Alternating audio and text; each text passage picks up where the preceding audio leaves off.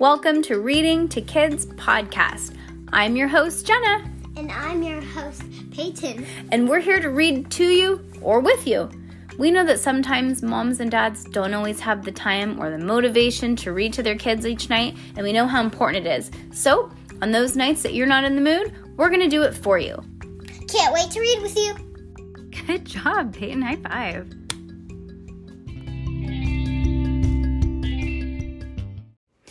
Judy Moody gets famous.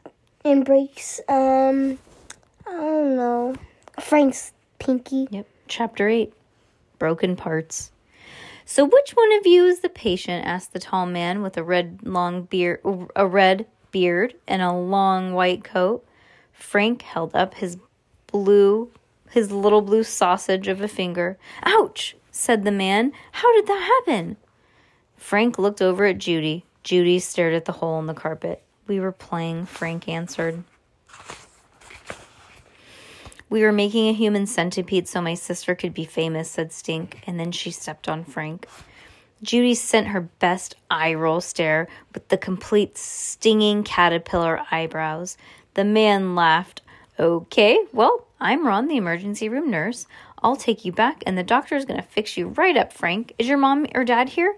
My mom went to call Frank's mom, said Judy. Okay, well, tell you what, the children's wing is right through those red doors. Why don't you two wait in the playroom there? It'll be more fun.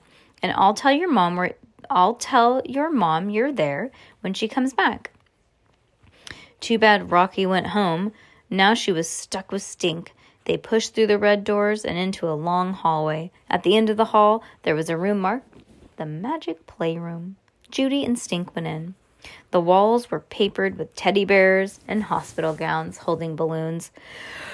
Each bear each bear had crutches or bandages or sat in a wheelchair. There was a couch, a table with crayons and paper for coloring, a plastic castle, and a bookshelf with books about about going to the hospital. There was even a few miniature mm, operating tables on wheels. The only kid in the playroom was a girl in a wheelchair. How come you're in a wheelchair? Stink asked. Broke her legs. Maybe. Stink, you shouldn't ask stuff like that. It's okay, said the little girl. I got a new heart and they can't let me walk around yet. Oh my goodness. They have to keep me at the hospital for a long, long time to make sure it works. A new whole heart? Wow, said Stink. What's wrong with your old one? Stink! Judy yelled even louder, even though she wanted to know. I broke it. It, it broke, I guess, said the girl. Were you scared? Judy asked. The girl nodded. Guess what? My scar goes from the neck all the way down to my belly button. What's your name? asked Stink. Laura, said the girl. That's one brave heart you've got there, Laura, said Judy. Daddy says I'm a brave girl, Laura said. I'm getting a hamster when I go home. Do you have a hamster? No, said Judy. I have a cat named Mouse. Wait, There's- what about her plant? Mm-hmm. Yeah, I forgot about that. Maybe she killed it already. There's nothing to do here, said Laura, looking around. They have doctor stuff. They have doctor stuff, said Judy. Look, a real sling and stuff, said Stink. Kneeling next to a big cardboard box, he pulled out a lace, an ace bandage, a boxes of gauze and tongue depressors, even a stethoscope and a pair of crutches. Stink, can I put your arm in a sling? Judy asked. No way. How about you, Laura? I know, I know how, for real. I'm sick of doctor stuff, Laura said. What about dolls? Stink asked. There's a bunch of dolls in this box. They all have broken arms and legs or no heads, Laura said. And some of them have cancer. What do you mean? Judy asked. They're all bald, like Sarah in my same room. That's not fair, said Judy said. They should at least have dolls to play with that aren't sick. The nurse came back just then. Time to go back to your room, she told Laura. Did you kids meet our brave girl? Yes, said Judy and Stink. I hope your new heart works great, said Judy as Laura left with the nurse. Bye, called Stink. Judy looked through the, the doll box. Laura was right. All the dolls were dirty or broken, or hairless or headless. Miss Moody poked her head through the door. Hello? Mom, said Stink. Is Frank okay? Judy asked. His finger's broken, said Mrs. Moody, but his mom is with him now and he's getting a splint. Rare. A real splint, said Judy. He won't be playing any baseball for a while, but he's going to be just fine. So, ready to go? Stink and Judy followed Mrs. Moody. Why are they calling her Mrs. Moody all of a sudden? I'm confused. Okay, whatever.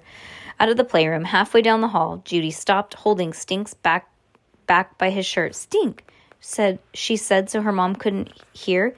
Give me your backpack. What? Give me your backpack. I need it. Stink made a face and handed over the backpack. Catch up with mom and I'll tell her I forgot something. I'll be right back. Judy dashed back to the playroom and over to the box of broken dolls, looking around to make sure no one was coming. She stuffed the dolls into her backpack. Judy zipped it shut and flung out the door like a lumpy Santa Claus sack and headed back down the hall.